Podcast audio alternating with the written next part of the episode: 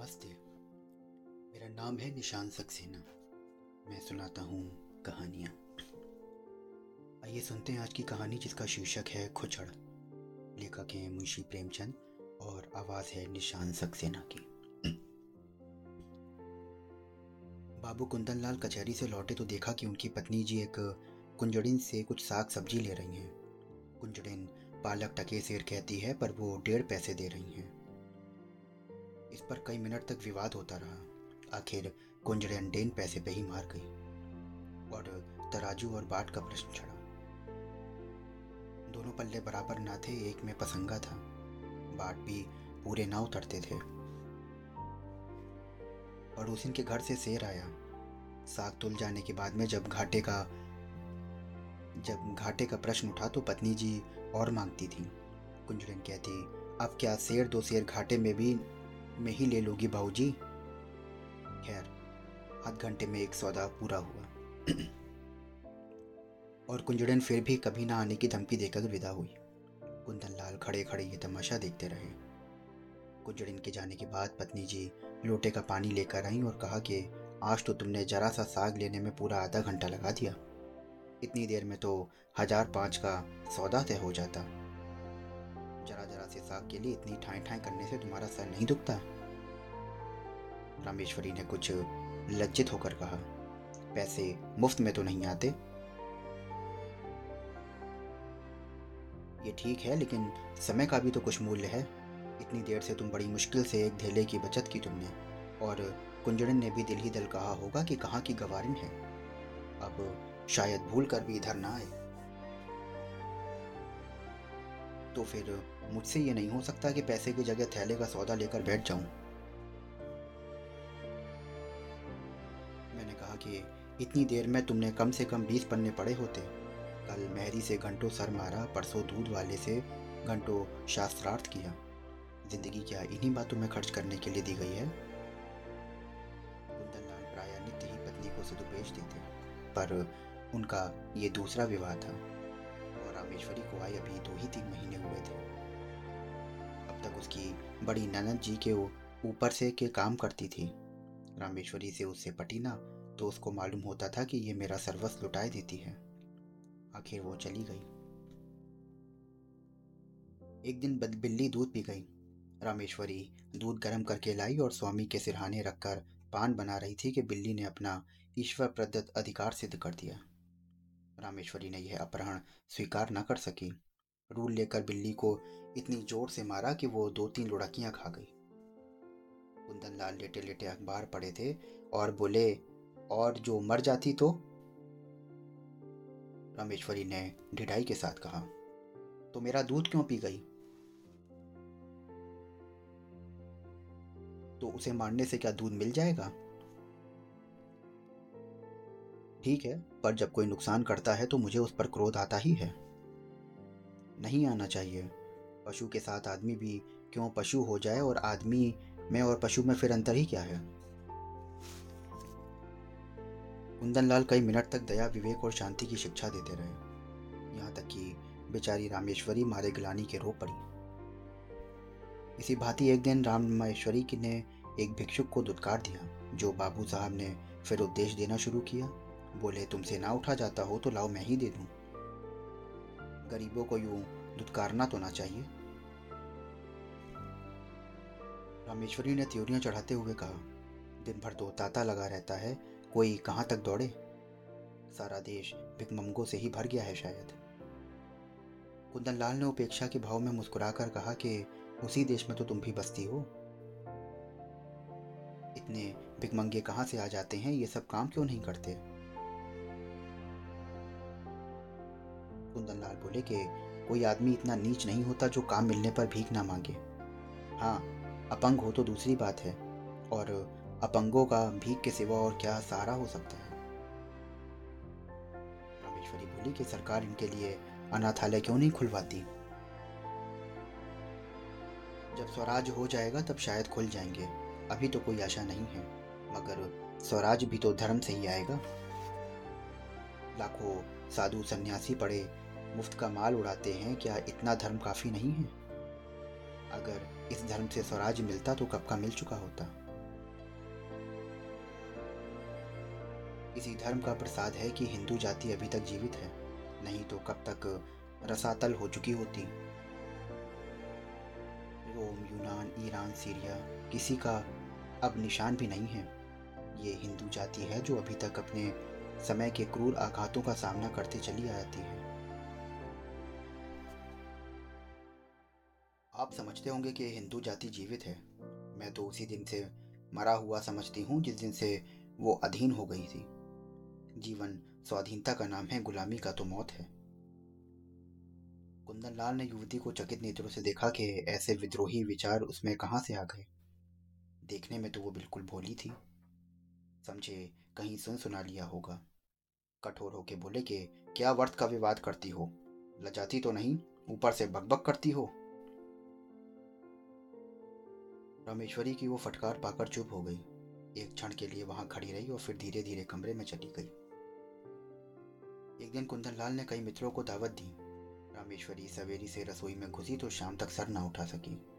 उसे ये बेगार बुरी मालूम हो रही थी कि अगर दोस्तों की दावत करनी थी तो खाना बनवाने का कोई अलग प्रबंध क्यों नहीं किया?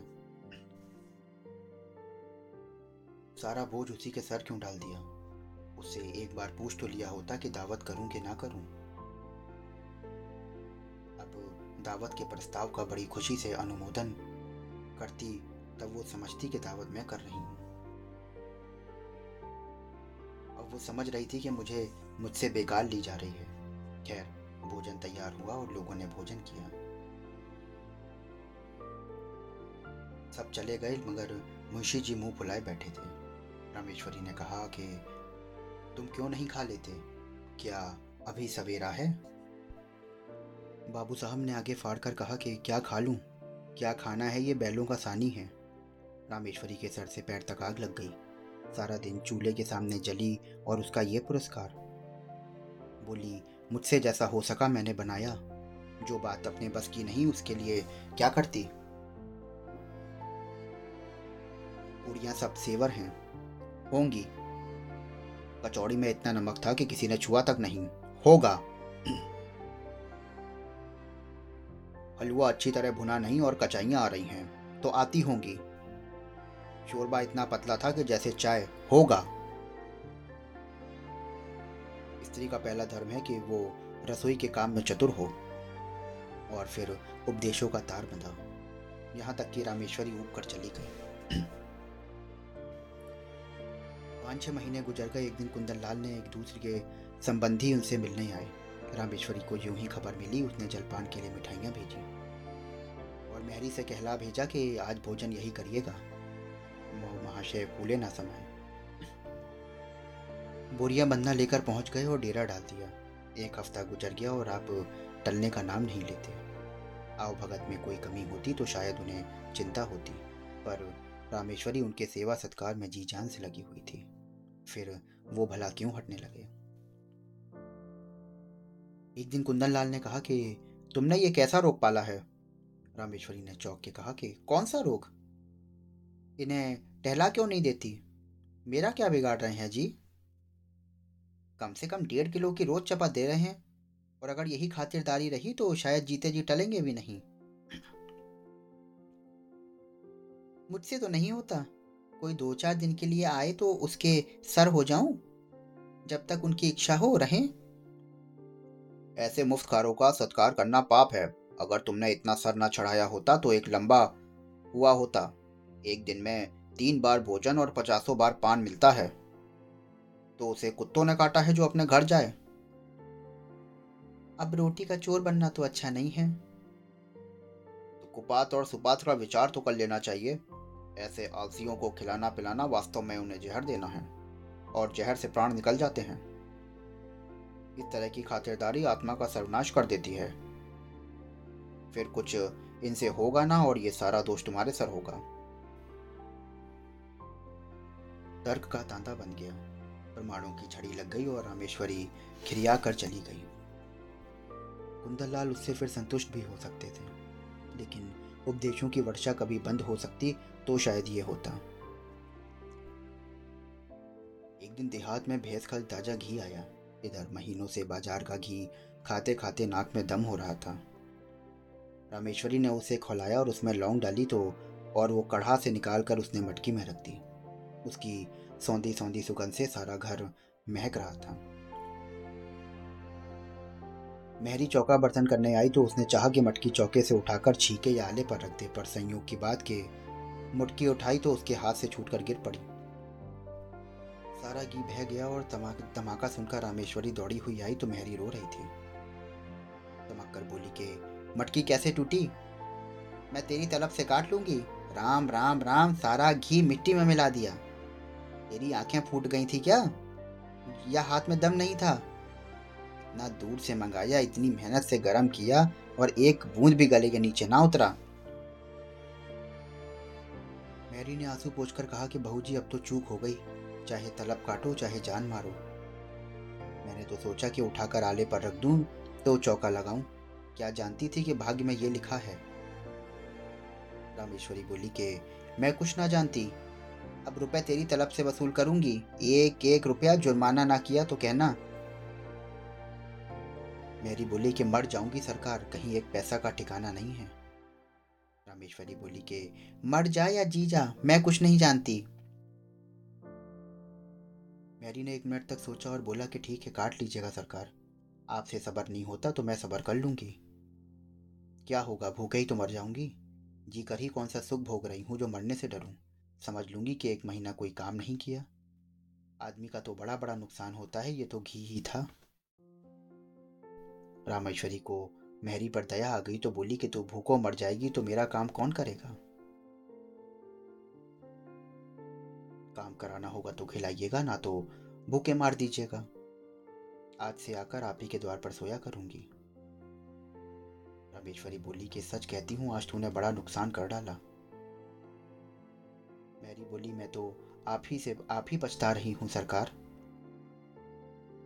ठीक है, जा। गोबर से चौका लीप कर मटकी के टुकड़ों को दूर फेंका और बाज़ार से घी ले दिया। मैरी खुश होकर चौका गोबर में लीपा और मटकी के टुकड़े बटोर रही थी कि कुंदन आ गए। हांडी टूटी देखकर बोले कि ये हांडी कैसे टूट गई? रामेश्वरी ने कहा कि मैरी उठाकर रख रही थी तो हाथ से टूट गई। कुंदन लाल चिल्लाए और बोले कि ये तो सारा घी बह गया। तुमने मैरी से कुछ कहा कि नहीं? रामेश्वरी बोली कि क्या कहती? उसने जानबूझ के तो नहीं गिराया। कुंदन लाल गुस्सा कर बोले कि ये नुकसान कौन उठाएगा? बोली कि हम उठाएँगे, कौन उठाएगा? अगर मेरे हाथ से छूट पड़ती तो क्या हाथ काट लेती? कुंदनलाल ने होठ चबाकर कहा कि तुम्हारी तो बात मुझे समझ नहीं आती। जिसने नुकसान किया उसे वसूल करना चाहिए। यही ईश्वरीय नियम है। आँख की जगह आँख और प्राण के बदले प्राण ये ईसा मसीह जैसे दयालु पुरुष का कथन है। अगर दंड का विधान संसार से उठ जाए तो यहाँ रहे कौन? सारी पृथ्वी रक्त से लाल हो जाए और दिन दहाड़े लोग हत्या करके लोगों का गला काटने लगे। मर्यादा की रक्षा के लिए तो दंड अवश्य देना चाहिए। ये रुपए मैरी को देने पड़ेंगे और उसकी मजबूरी कटेगी। नहीं तो आज घी का गढ़ा लुढ़का दिया तो कल कोई और नुकसान कर भागेगी। रामेश्वरी ने बोला कि मैंने उसे क्षमा कर दिया। कुंदनलाल विस्मत खड़े हुए थे कि रामेश्वरी ने क्षमा कर दिया उन्होंने आँखें निकाल कर कहा कि मैं क्षमा नहीं कर पाऊँगा।